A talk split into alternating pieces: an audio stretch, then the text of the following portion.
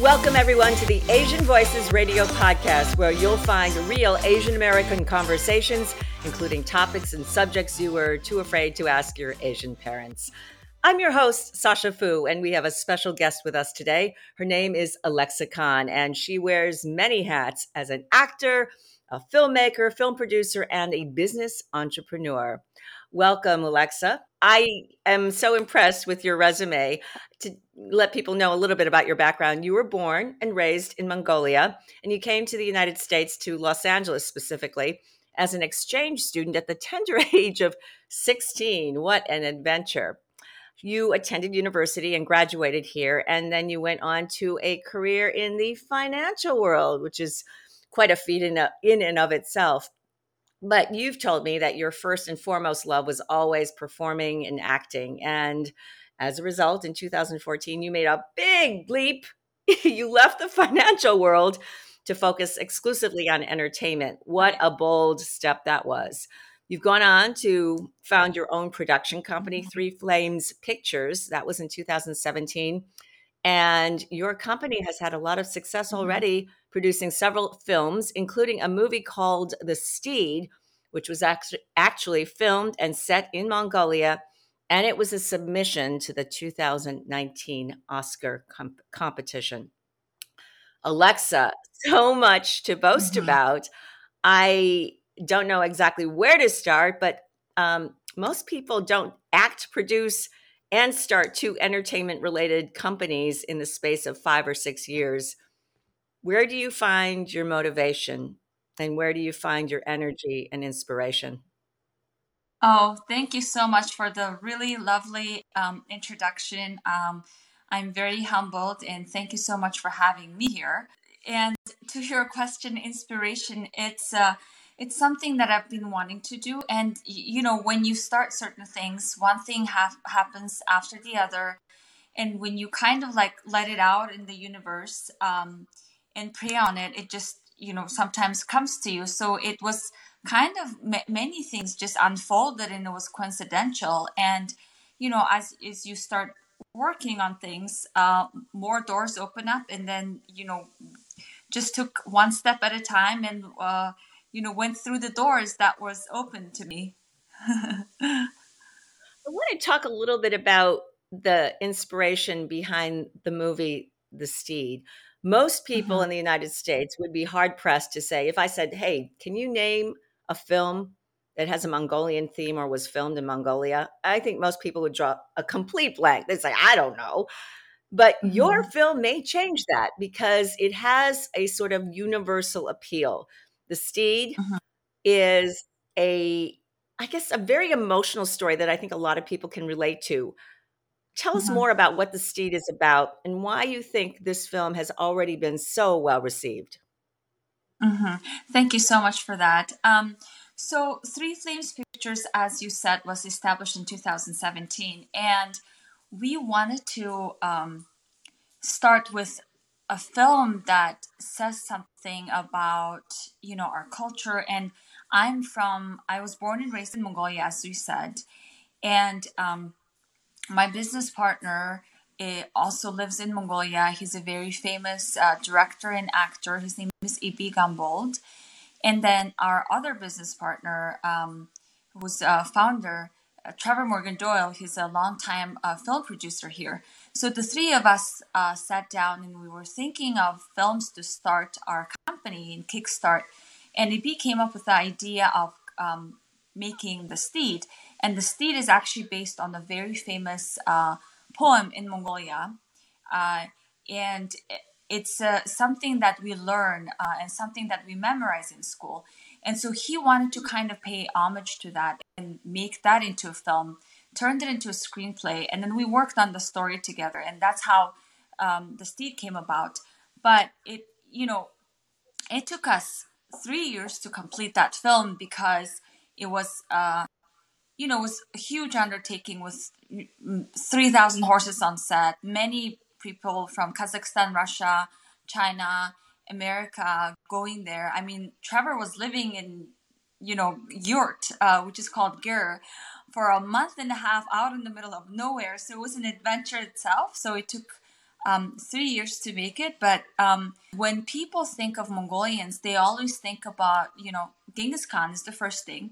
And the second thing is mm-hmm. just this, you know, big, um, strong men with wielding swords and killing people and and our culture is not really shown a lot and the steed actually shows the nomadic lifestyle how people are and how people are so connected with the earth and the animals around it so it was more of kind of showcasing the tradition back in the day and what uh, you know all our culture is all about. So that was main the main uh, reason behind the steed.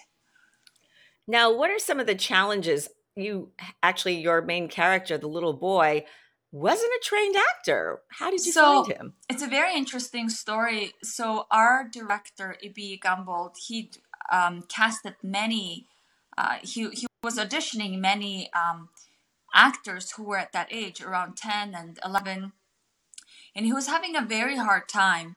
And so he kept telling us, "We can't shoot yet because we haven't found the boy yet." And so his family members kept asking. Um, his uncle kept asking him to audition his son, uh, who's my um, my director's nephew, and he kept saying, "No, no, no, this is a serious work. Not yet, not yet." And then at the end, he said, okay, fine, I'll just audition him. And then as soon as he gave the hardest scene, um, he just nailed it. He was just, he, you know, knocked it out of park, out of the park. And Ibi was so impressed. Gave him another hard scene. He just knocked it out. So that was it. And that was his first acting gig. He's not a trained actor. He's actually a nomad uh, who lives in the middle of, you know, in the countryside. So he just fit the role that is a fascinating story, really fascinating. Now, uh, my my question to you is a little bit about why. I mean, I, I can understand the emotional pull of wanting to take a story that you grew up with and translating that for the screen.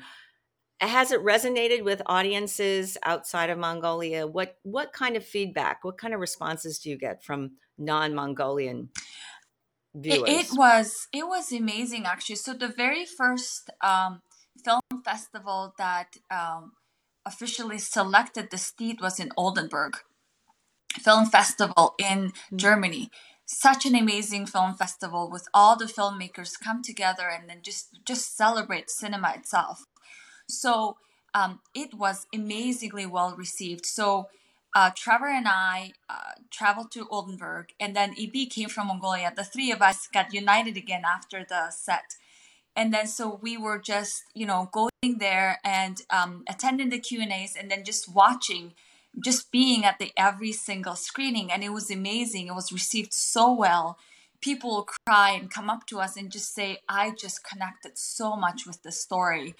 It was and that's when mm-hmm. we also realized that we were really able to universally appeal because it's about bond of you know a human being to an animal and in a larger sense just us connecting to the earth and also it's about love it's about respect and it's about you know being loyal to uh, your dream and being loyal to your mother earth um, so in that sense, it was widely um, relatable and also very well received. So uh, in Germany um, and in San Diego Film Festival, which it won the best film, and then in Goa, I was officially selected, and we also won a a selected film or a film festival in Colorado and um, and many more. So it was just very well received. Belfast in in in Ireland. And uh, so in Asian and in uh, European culture and in the US, it was very uh, relatable, is what we were told. That's amazing. And it's really encouraging. Do you see any more projects in the near future that are going to be using Mongolian themes or Mongolian actors? Oh, yes. So it's, uh, you know, so our company is like two third Mongolian. actually it could be like 100 because sometimes trevor can be more mongolian than i am. Like he can live in the in the woods in the countryside with no complaints. I can't do that. Um, many mongolians will not like that but to hear that. But um, in any case we are the, the next project that we're working on actually is uh, something, it's a series. Um, it's basically like Game of Thrones meets The Viking. And um, and so it's some historical but mo- mostly uh, fiction. And it depicts a story before the um, the army of Mongolian, the Mongolian Empire, so pre Genghis Khan, uh, and so uh, that's already basically ninety seven percent done, and we're uh, getting into post production right now, so that should be coming out fairly soon. I want to switch to the business side of the filmmaking industry. Let's say you have a wonderful idea, you want to take it to the screen, but there are the obstacles of finding the money and finding a way to have it distributed once it's finished. Tell us about your experience with that and what is your advice to young content creators who are thinking, oh my gosh, how am I going to make this a reality? Mm-hmm, mm-hmm. Yes, and that is the the biggest obstacle as independent filmmakers is finding money because you know people have great ideas sometimes right? And so we've had many challenges uh, finding money and just um, you know just the middle of the process sometimes you lack of certain things and then you have to find more money in the distribution etc so I mean, the main thing is obvious that the story is very important. The script is very important. It has to appeal to, uh, you know, whether if it's niche or whether if it's a wide audience, it's very important. But what we do is actually kind of, we, throughout, um, you know, even before creating our company, Trevor and I have met a lot of uh, distribution companies, and Trevor had a lot of experience in uh, distribution. So we've always went actually the backwards way. So we would we would consult with distribution companies first and see what they're looking for out there, what is being sold, and what's really good.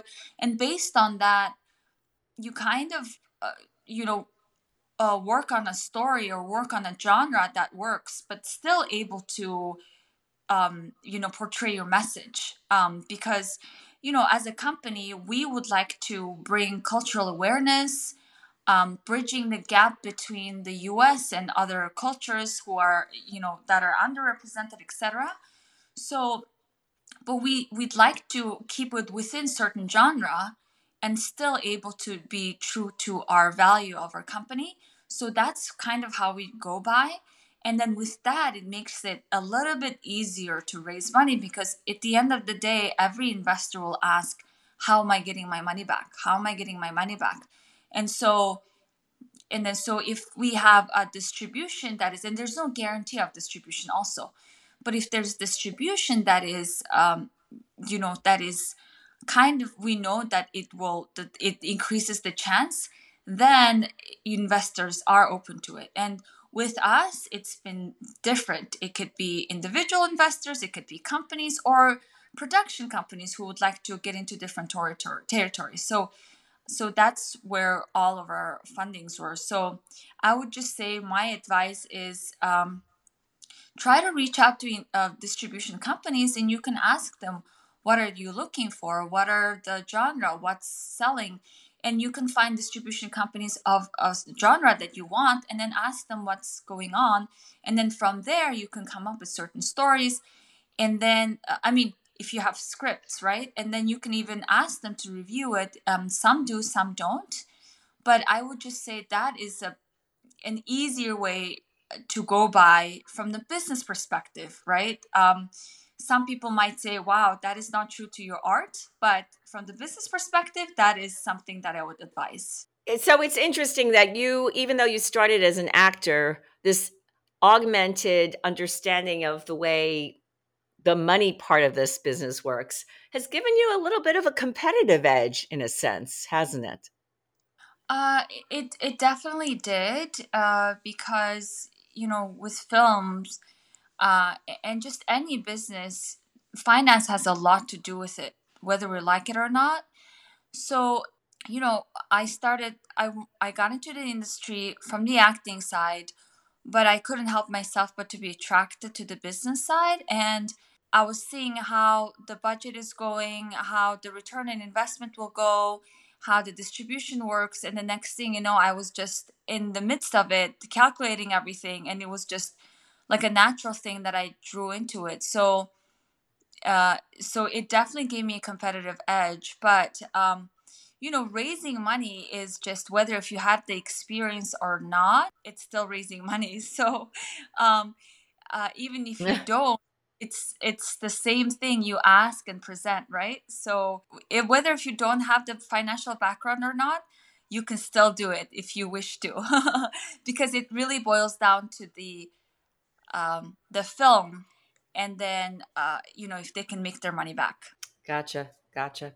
Well i guess that speaks to people having enough of a commitment and a passion to see that they're project gets finished uh, or mm-hmm. or accomplished or you know gets into the right hands. Right. We've seen hollywood recently make a pledge about diversity and inclusion and equality from where you stand do you think that those decisions about who to hire what projects get their nod have you seen a difference have you seen a more expansive um, attitude about who we want to bring into the into the mix here? Yes, so I definitely think it helped a lot, and I, you know, when you turn on the TV now, um, when you see commercials, you see a lot of diverse faces, right? A lot of Asian faces, and unfortunately, with the Asian hate, I think it also helped. And then not only that, um, also just as Asians, it made us realize that we need to really unite and come together and make things together. And so I think that also motivated us to do better, to do more, to really push each other up. And so that is something that I definitely noticed on both from, you know, inclusivity level, but at the same time from just our perspective, just us coming together, right? So like Asia Society, I've been in many of those events. Um, they have the um, the Asian Women Initiative uh, and uh, even you know Asian Cultural Media Alliance also is very um, proponent of Asian media. So I think just it just pushed us even further to do things better and uh, really strive for more. So I think in that sense, in the broader sense, it definitely made a big difference from both sides. And what groups are you involved with in terms of like trying to build those bridges or that um, sense of unity and cohesion? Definitely. So um, I am part of. I'm one of the board of directors at uh, Chinese uh, Chamber of Commerce in Los Angeles, and so that gave gave me a lot of voice as well.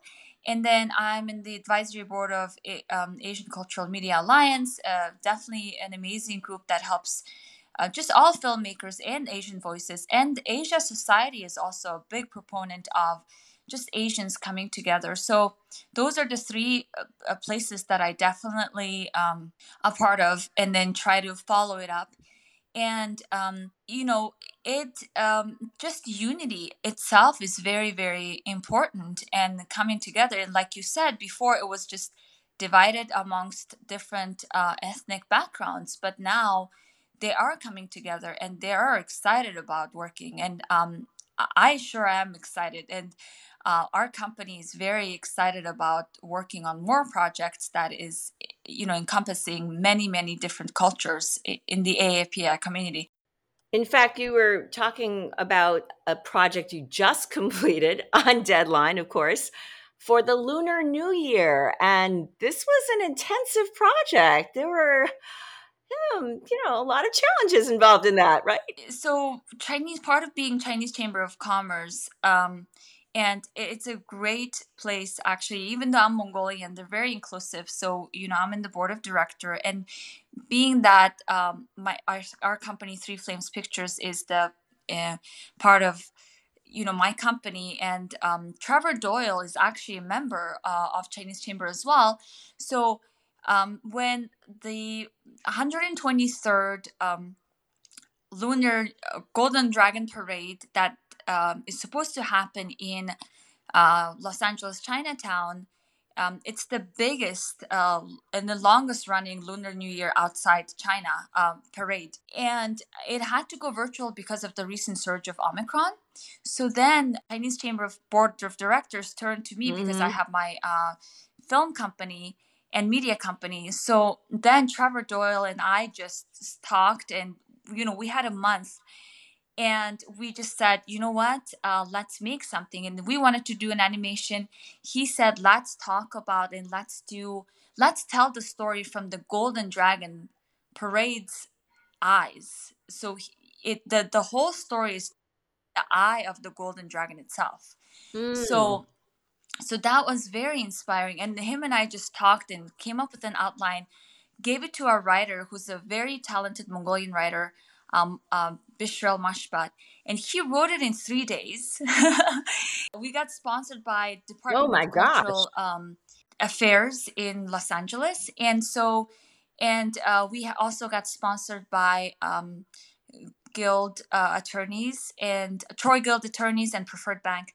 So yeah, and our animators took it and just they just hand drew everything. So there were 18 characters, 120 moves. They got it done in two weeks edited it, and then we had um, an amazing uh, award-winning state champion speaker and writer poet uh, Howard Chow from San Francisco writing the poem came to Los Angeles and we recorded it with a very talented uh, singer Marl in uh, Chinese Chamber, I mean Chinese American Museum, Japanese American Museum, and we talked about the Asian American history in in the U.S., which started in 1600s, and then um, the whole program was very you know it, it touched on the aapi hate crime inclusivity and then also at the end all the asian voices came together and greeted and so you know we had korean japanese indonesian vietnamese mongolian and chinese people greeting happy lunar new year so it was a very inclusive let's unite together together we're stronger message uh, of celebration of Lunar New Year. So we got that done in like three weeks, and so it was very exciting. Oh my gosh!